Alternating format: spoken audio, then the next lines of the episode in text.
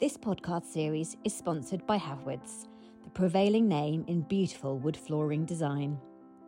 Gracing the surfaces of hotels, workspaces, private residences, and more, Havwoods offers stunning wood flooring and cladding options in all conceivable colours and designs. Visit our showrooms today or contact us for more detail at havwoods.com forward slash UK.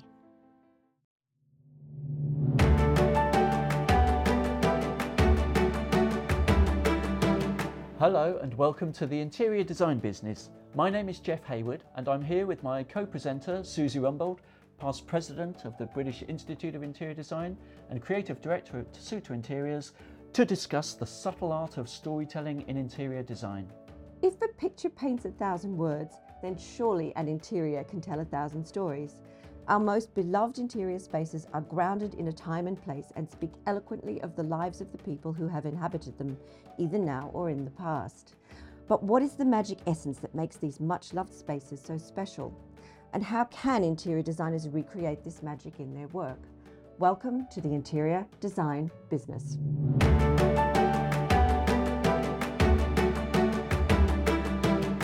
Today we're joined by two very special guests, consummate storytellers in their own right. We have Nathan Hutchins and Inge Moore from Muza Lab. Welcome to the show. Before we begin, can you each give us a brief introduction to yourselves and to the Muza Lab business? Nathan, can we start with you? Sure. Good morning. I'm Nathan Hutchins, and I'm one of the co-founders, together with Inge, of Muza Lab. It's a company that we started in 2016, and we wanted to really branch out and, and do our own thing for a bit, really focus on design, focus on building relationships with our clients, and sort of finding our own place in the design industry. Fantastic. And Inge? Hi, I'm Inge. Um, we came up with the name Muza Lab because we wanted it to be inspiration laboratory. Muza from the word muse, and lab because we Ah. think there's science to design as well. Yes, I agree. And your background in design, can you just tell me a little bit about where you came from in terms of your designer heritage? So my father was a contractor who specialized in historic restoration of Danish West Indian architecture. So I spent my sort of youth and my teenage years on construction sites around old buildings that, you know, had their own sort of very specific architectural style. And I loved being around construction, I loved being around buildings, but I wanted to be the person creating the buildings rather than um, building them. Ever since I was little, I built houses for my dolls. Every like niche I could find, I'd make little pieces of furniture. So every doll had a full-on house. so I've always been building things. I love making things with my hands. Um, but I went to uni, I decided no, I can't do design.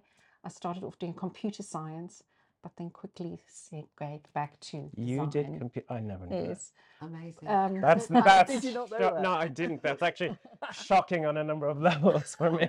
it's about the code and you know design is like code you have to kind of put all the pieces together to make the design well, it's, oh, we always say it's a process. I know we're going slightly off topic here, but it, it is definitely a process. Mm. And I, I came up with something recently, which was, um, you know, the way if you have a, the, the sonnet is the most restrictive and formal form of poetry in the English Yeah. language, where different lines have the certain number of syllables and that the couplets have to rhyme in a particular way. But within the structure of a sonnet, it is possible to say anything. And I always think interior design is a bit like that, that it is a rigid process, but within the confines of that process, it is possible to say anything. yeah. and that's the beauty of it that there's so many stories and so many ways to interpret it So, what do we mean by storytelling? It's about taking people on a journey, giving spaces meaning. Um, and, you know, for us, interior design is about how we connect with people and how people connect with a space. And those little elements of design that sort of give that enduring meaning to a space is what storytelling is to me. i think it's also how it makes you how space makes you feel because it's all about feelings you know you can walk into any beautiful room but you don't remember it unless you feel something in that room and that's really what creates the memories and the story kind of sets the scene for that Can any art form be used to tell a story? Of Yeah. course. I think, you know, every art form is telling a story, whether it's a song that carries a lot of emotion and takes you on a little sort of journey and you know you kind of get lost in a song you start thinking oh is this from a movie and what's happening and a painting or a ballet everything it's all about again it's that sort of emotional connection it's just that thing what's going to capture it in your imagination and make it memorable And if other art forms have a toolkit they use to communicate, such as rhythm, pitch, volume, instrumentation, what tools do you think are available to the interior designer? Textures, materials, colours, finishes, all of those things woven together then tell a story. I mean, it's about cr- it's about creating a space that becomes a place, you know, and it's what's what's the mood, what's the experience of arriving into it, you know, are you coming through a compressed space into a big open space? Um, what is the lighting like? What is the just the whole atmosphere of a, of a space? It, it does kind of guide you, and you think about the way that people lead you through buildings. You do have different volumes of spaces, and you have intimate places and grand spaces, and that kind of is part of the journey. And the beauty is that every building kind of gives you the clue, the cues of, you know, this is my story. You know, it doesn't always have to be a big view. It could be like a, really tight view in certain spaces. And that's why, you know, before we start on the journey of this, we're kind of really un- try and understand the building, trying to understand the culture of the place, you know, do a lot of research, find the stories and then weave them into our own.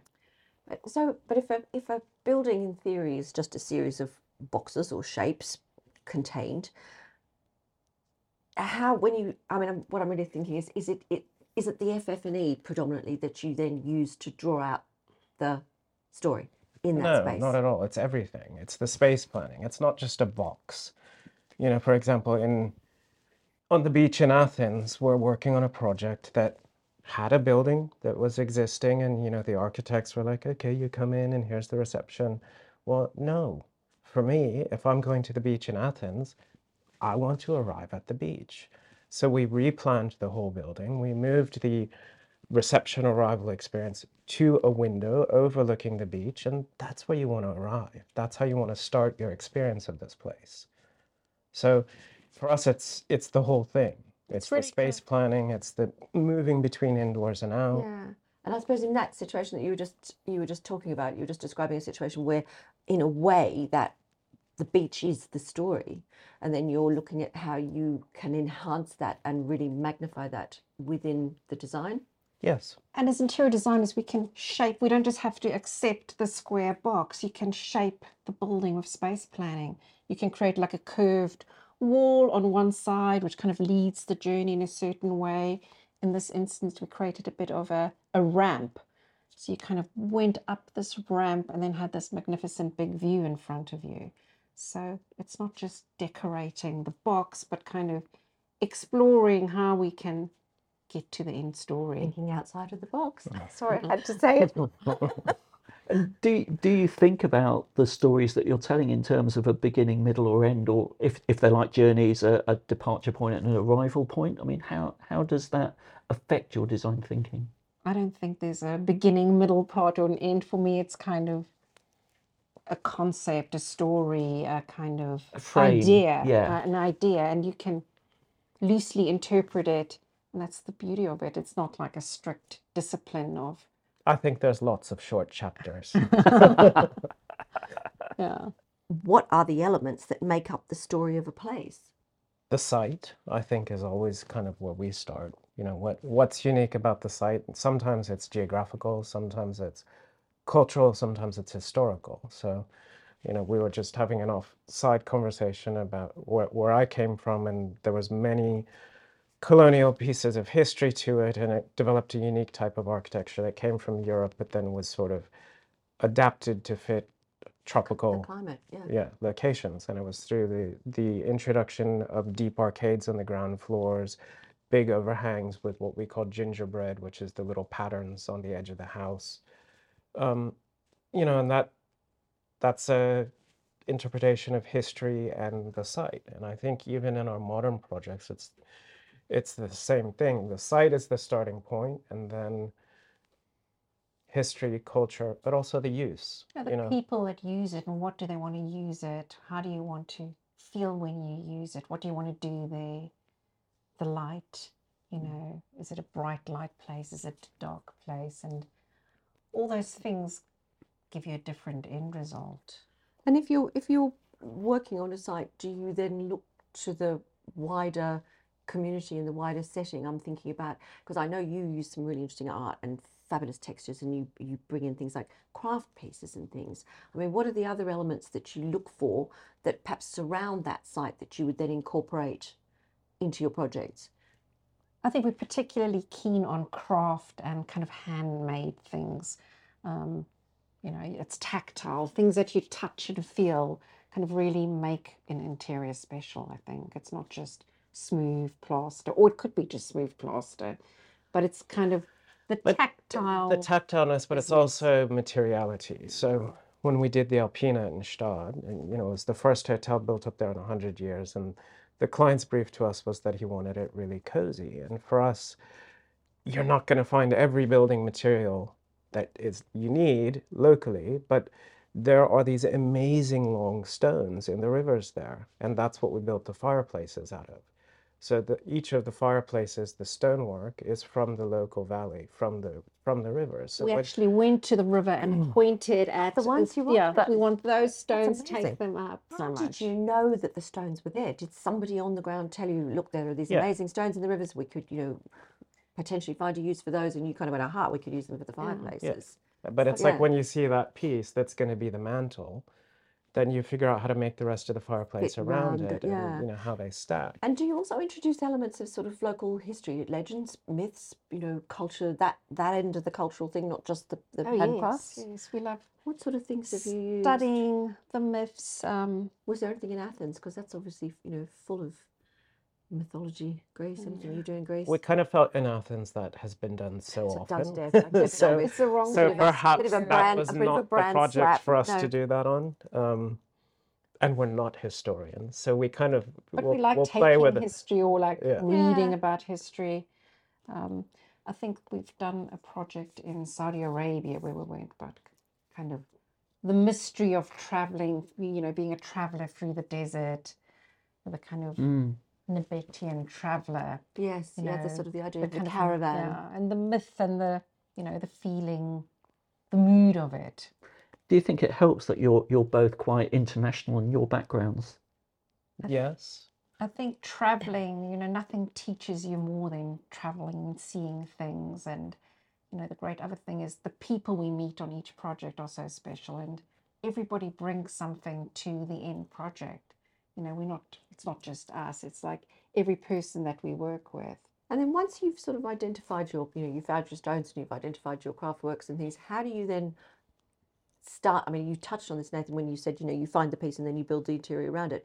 But how do you go about taking all those elements and spinning those into your story? It You're kind of just- just happens. Oh, so it's a very organic process, would you say? Very organic. Yeah, I mean, I think you have to have that sort of spark, that idea at the beginning, but then it, it is a journey. A design is a journey. So, you know, as you work on a project, you start to find more of those elements, and then you meet this amazing artist, and then there's this really cool craftsman who says, "Hey guys, you know, what what about stonework? And I can take you to this river." And then, you know, the client tells you something about the way they like having a shower and how it needs to be dark and cozy and you redesign the bathroom and it's just little pieces along the way so sometimes the story that you end up with is not the story that you start Ah, with that's interesting. And do you do you ever find that you're missing a bit? You ever find that you've got there's a gap in the story that you need to plug somehow? Does that ever happen? It happens, and then we kind of brainstorm, see how we can fill the gap, you know. A material, a texture, a piece of art. Yeah, yes, and then you sort of so then at that point you might identify that you need something, then go back out into Exactly. the marketplace to say, and right, we need something special for that corner. It's just perfect. Yeah, yeah, yeah. yeah. And is the client on that journey with you throughout the process? hopefully But I mean, every project is different. You know, it's a different group of people. Sometimes it's one or two people, sometimes it's 20 people. Um, but that's often the success of the project is the people on the project, like how much freedom does the owner give you? And those And are I'm- often the most successful projects. And I guess because you guys are sort of known for that method and that handwriting, you, you probably do attract clients that give you that freedom to, to Sometimes, create. sometimes not. Sometimes not. What happens when you don't get the freedom to create? I, I mean, Or I think we, we've been pretty lucky. And I think if, if a client gets on board at the beginning, um, the project just kind of runs, you know? We're not good with corporate organizations, you know, where there's too much meddling. Um, You don't do design by committee. not I'm very guessing. well. Design by committee is a No, it's a disaster. disaster, Come always. on. Democrat, I don't believe in design democracy. And do clients appreciate the value of your storytelling?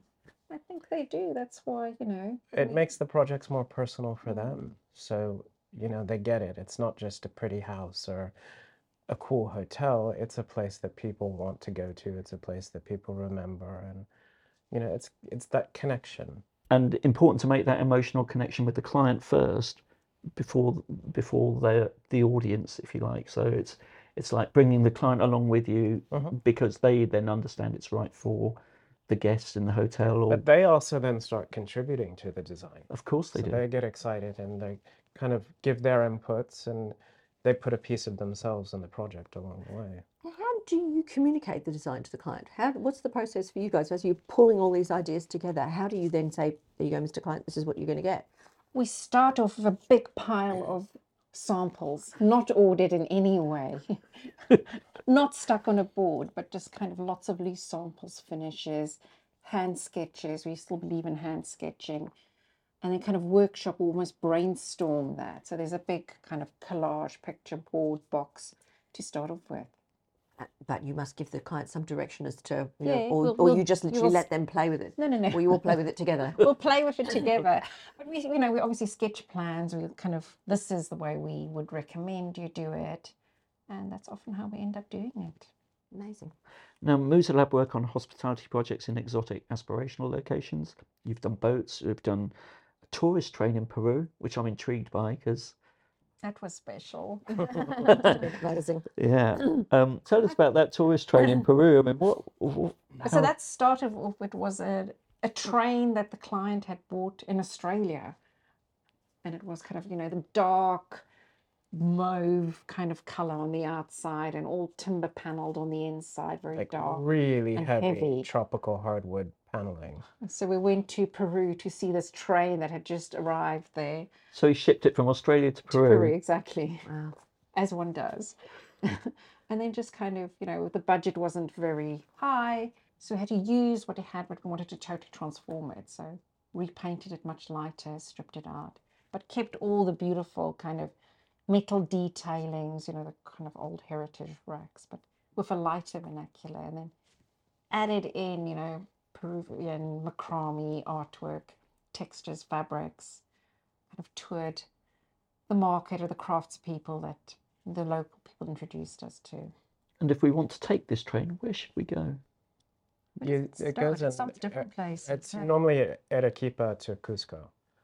So Oh, it's the Cusco train. it, it doesn't do it doesn't do Machu Picchu No. because the gauge changes on Yes, the yes, track. yeah. So You've it, it to- does no, go I to haven't, but it's Cusco. on my bucket Okay. list. Most definitely. Number one on my bucket list.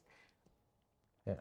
Yeah. But it goes like right across Peru, the big lake, so you kind Yes. of this vast scenery and and we also we wanted the focus to be the window art, Yes. not the train shouldn't be heavy and overwhelming. Yeah, of course, of course. Fascinating. We've all walked into themed pubs and restaurants where the interior didn't feel quite right. Why do you think that is? Because they're forcing a story rather than letting a story happen naturally. They're shouting, they're screaming at you, is what they're doing. They're like, this is it, this is it. Whereas I think, you know, some of our stories are, are quiet. It should be a There may whisper. be- it, should, you know, exactly. it shouldn't be in your face. Yeah. And how do you how do you figure out what's subtle and understated and works in that way rather than I mean there must be some clients who say I want it in your face. Then they're not the client for us. they're They're not for you. to Mr. No. They'll, they'll be going No. through us. What's, but what would you say are the telltale signs of an inauthentic interior? If, if you walk into a room and you, it just doesn't feel right, but you can't quite put your finger on it, What do you think? What do you think makes you know specifically what makes a? Um, well, you've said it's shouty, but what are those little details that make it inauthentic? What are they doing wrong? These companies.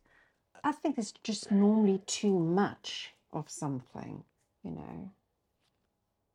Yeah, I mean, I think sometimes it's as simple as just sitting in a chair and realizing something over the course of a meal.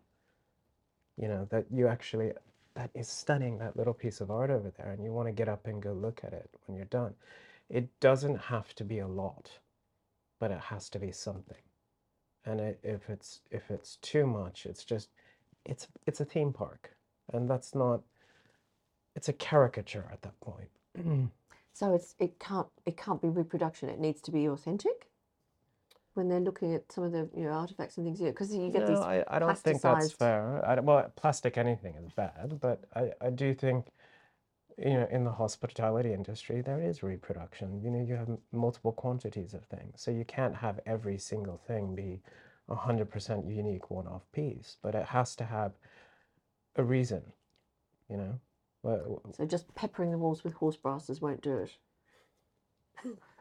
And how do you manage the the way that each piece works together? Because that's that's also important, isn't it? It can't just be walking into somewhere where there's lots of different stories going on. They've got to work as a cohesive narrative. So how do you how do you figure that out? I think you need to have your one strong voice in each room. You hmm. know, what is your statement piece? And then everything else can be kind of soft. And then that piece really tells the story. So you're really honing in on certain key, a key view, a key element, a key texture, a key artwork. To to to. So each each area within your project has a, its own little hook. Would that be fair? I think so. yeah. Yeah. It's easy to tell a convincing story on a big budget, but how can you achieve it if you don't have the money for genuine FF&E? And when we say genuine, I, I did, well, we didn't mean that it's necessarily a the antique because we've just established that it can't mm-hmm. always be the antique, but something that has that genuine sensibility. Well, again, I think it's a lot more than just FF&E. You know, it's the whole mood of the space. It's the the color of the paint on the But walls. if you It's don't the lighting. have the it's- budget, how I think very often in hospitality, we've got very low budgets actually. interesting. Yeah, so it's not like people think there's a massive budget, and it's kind of it's telling telling the story without that. You know, you just we often don't have big budgets, but we still manage to do it. Mm. Do you appreciate that as a creative challenge to, to do it for less? Yes, yes. No. Because we have to, though. but you uh, know. you know, everybody has a budget. Every project has a budget, and you have to work within that. And Yeah. it's you know, sort of saying, "Ah, I love that chair. That's got to be a statement piece." So okay, we have to save money on the sofa and on the It's a balance, rug, isn't and it? you know, you kind of you find those things that seduce you, and then you save money on the rest. In commercial projects, the end user is, you guys do both commercial and, and resi.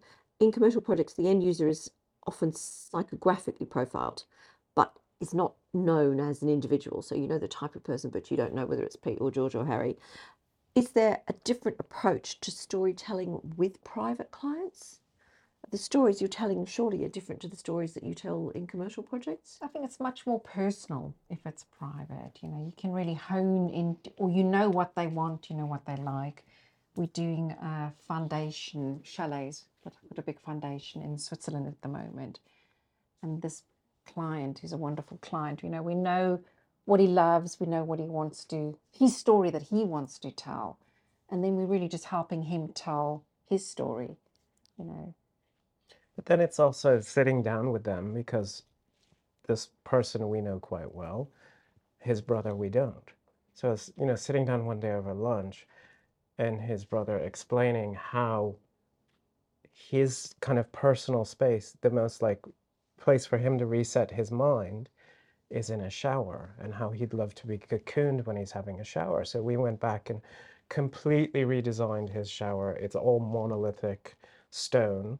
So it's like he's in this little sort of cocoon space where you can, and it's it's big enough that you can actually lie down and just be completely drenched with water. And so there, that's how he takes his time out. He resets his mood, And it, it's like you need to hear a little bit from somebody about what they're looking for or the experience they're looking for so that you can design something for them. Yeah, why why do you think private clients want to use their own home to tell a story? Because it's kind of where you go to relax and escape, and it's kind of your window for the world of how who you are, and what what floats you, you know, what makes it interesting and what you love. Do you, do you think there's a difference in the stories that you tell between the private? well, we- In my practice, we make a very kind of mental distinction between public areas and private areas within a home.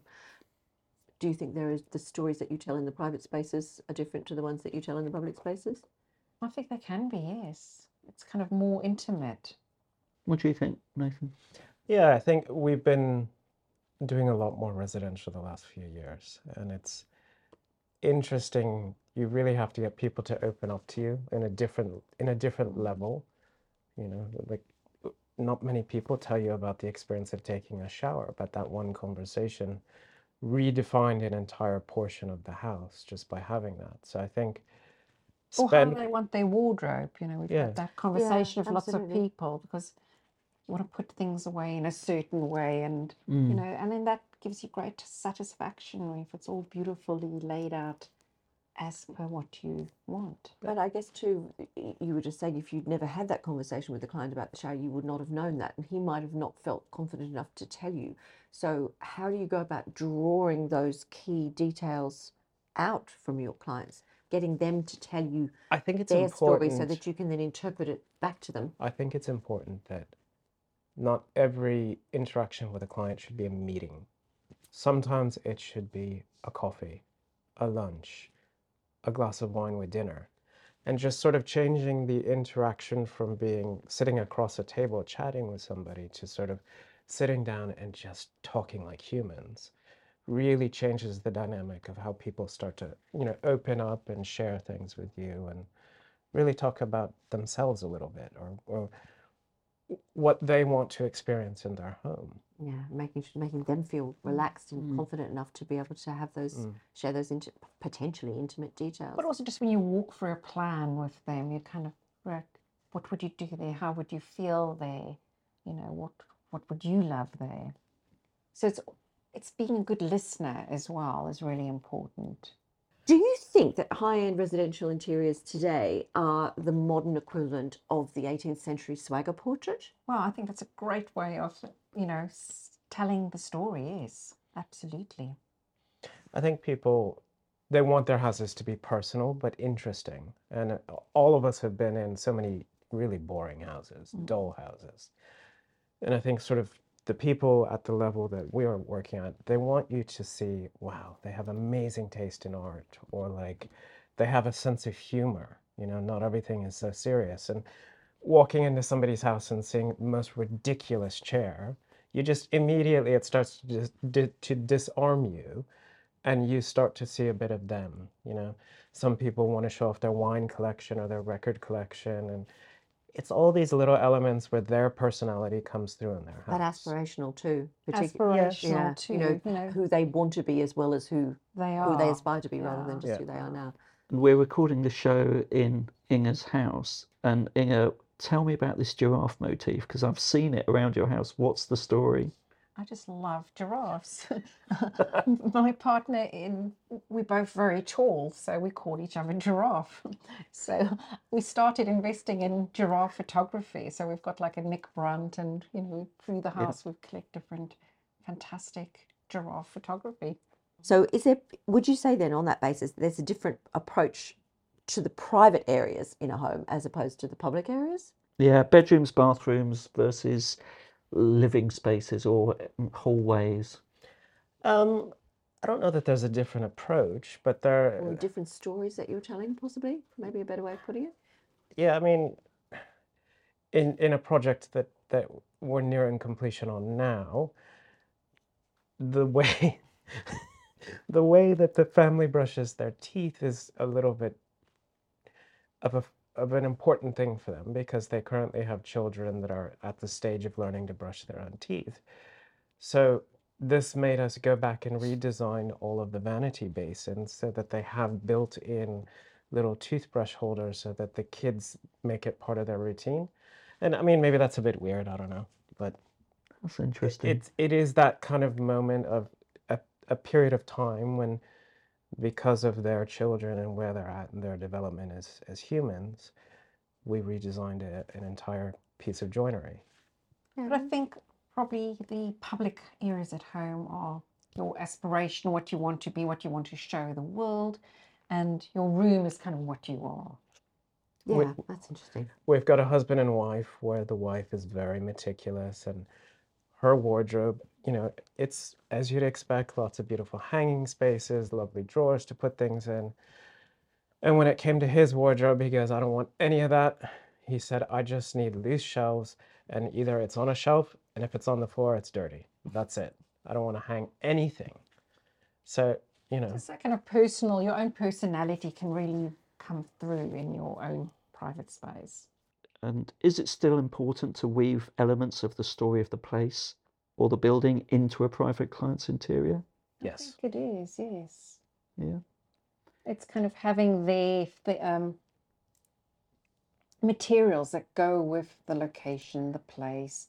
you know, Yeah. you've Have you got any examples climate- of, of where you've done that? I think in a hot climate, if you're building a villa, you know, you want the views are to be framed. You don't want too many curtains. You want it, you know, And you not too many carpets, Hmm. free and open, and like so the air can flow through it. Mm. Um, But you probably want stone floors because they'll be a bit cooler, whereas in a cold climate, you know, you might want timber floors because they'll be a bit warmer in the winter. yeah. Do you ever come across a conflict where the this, the client's personal story is heading in one direction, but the building is heading in an opposite direction? Oh yes. Have you had example? Can you give us an example of, of and how did you resolve it? lots of convincing? Um, Who wins, the building or the client?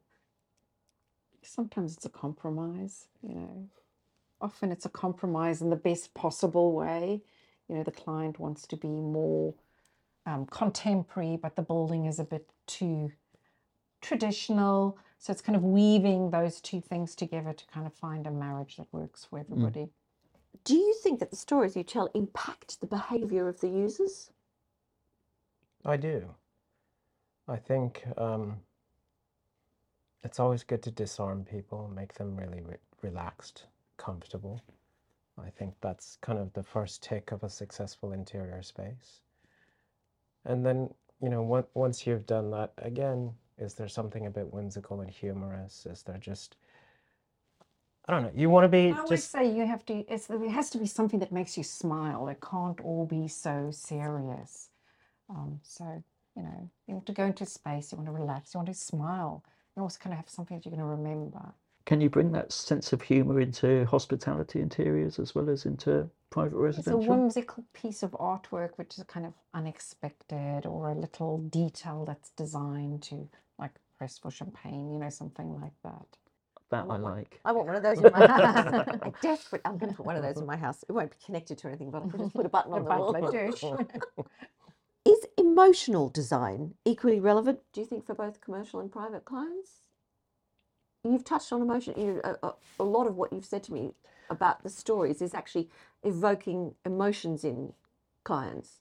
Yeah, I mean, uh, and uh, again, uh, going back to your earlier question about themed things, I think this is where it diverges. You know, a, a themed thing is not necessarily emotional, whereas whereas for us, sto- stories, short stories, are about creating that emotional connection, and it's just that little, like, oh, that guy who painted that piece of art, and you know, picking up a table that you found on the roadside in in Senegal with your client because the guy slammed on his brakes and we were there and it was like, oh, that's kind of a piece of garbage, but it's cool and we had fun today, so let's bring it back with us. So I do think, you know, it It That- needs that's to what evoke an emotion to be a success. And that's it. I think that's a really interesting observation, Nathan, that you just made. That when you go into those pastiche interiors, that's that actually is fundamentally the piece that's missing. Is that you don't get that emotional response. There's Correct. Nothing You just that, get kind of overload. just like ugh. yeah. You must both be very open-minded when you come onto a project. I mean, you must you must feel like you're just taking everything in when you're when you're taking that brief in the first instance.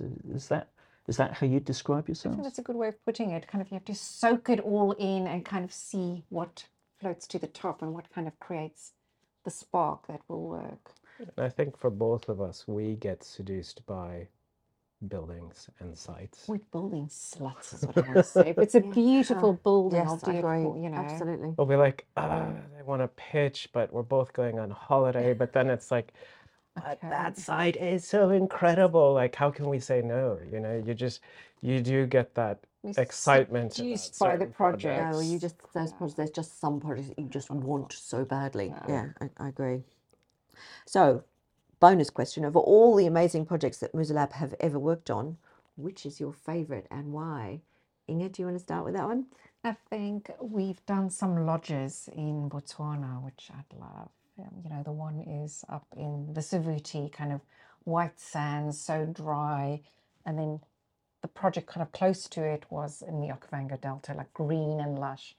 So, I mean, those are just really special. Why were they so special? Obviously, apart from this, the setting, but what what I think because you're so remote, everything has to be planned so well, but you could collect um, so many great stories there. You know, the one is good, was inspired by the elephants as we were there, and the color of the wet and the dry elephants and the different kind of oh yes, mud tones. yes.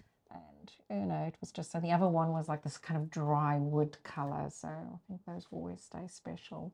And do you have a favourite, Nathan? I think it's a very unfair question. You can have a Asking which favorite your favourite child, exactly. um, you know, I think that Uh, I know which one you the, love. the yacht that we just finished has been a really extraordinary Amazing. project. So tell us a bit about that. Where is it? And So it's currently in the Mediterranean, but it was originally built in the UK in 19 the late early 1930s. Um, and it's one of those beautiful classic yachts that it had J class or something? no, it's a it's a Later private. J class. It's yeah, it's but it had been it's had seven owners in its history, including being requisitioned for the war effort. So it's one of these beautiful old vessels that has been modified over time. Mm.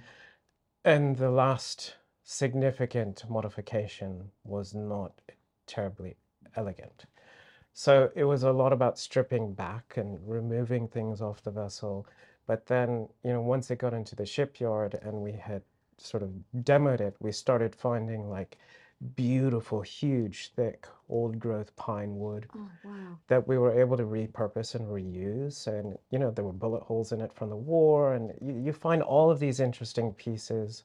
Um, and maybe in this project, storytelling was a little bit more obvious because each of the guest a great history. each of the guest cabins has some kind of reference to one of the previous owners or previous name of the vessel. And, and sometimes it's really subtle. Like one of the cabins is called Gaviota. The ship at one point had been named Gaviota. And it's just the ruffled fabric we used on the wall as a reference to seagull feathers. So sometimes it's subtle elements like that. Yeah. But also the way that the client gave us the brief was I want you to capture the spirit of when it would have been launched rather than something that had sort of been bastardized over the decades and changed. Um, so it was a really simple brief and it was quite fun to do that. Wonderful. And clients love, you know, once the house is finished, telling their stories. yes. You know, and I think that's so nice. You know, once we've told our stories, they can tell theirs. Mm. Do you give them a narrative, a book almost on the project so that they can tell stories once it's been Some completed? sometimes we make books for projects, but other times, you know, they just know the stories so well from mm. being part of the process. Yeah, I mean, you've taken them to see the thing being made or whatever it is, and, and they and they love that, and they love telling it to their friends. Like a great yeah. dinner party Yes, kind of. yeah, yeah. Thank you so much, Inge and Nathan, for your time today. That was the most fantastic and inspirational conversation. Yes, excellent discussion. Thanks so much for your time and thank you for hosting us in your beautiful home as well. That's been lovely to, to chat with you. We do hope you've enjoyed this episode. Please do get in touch on our social profiles. We're at Interior Design Business Pod. This episode has been a Wildwood Plus production.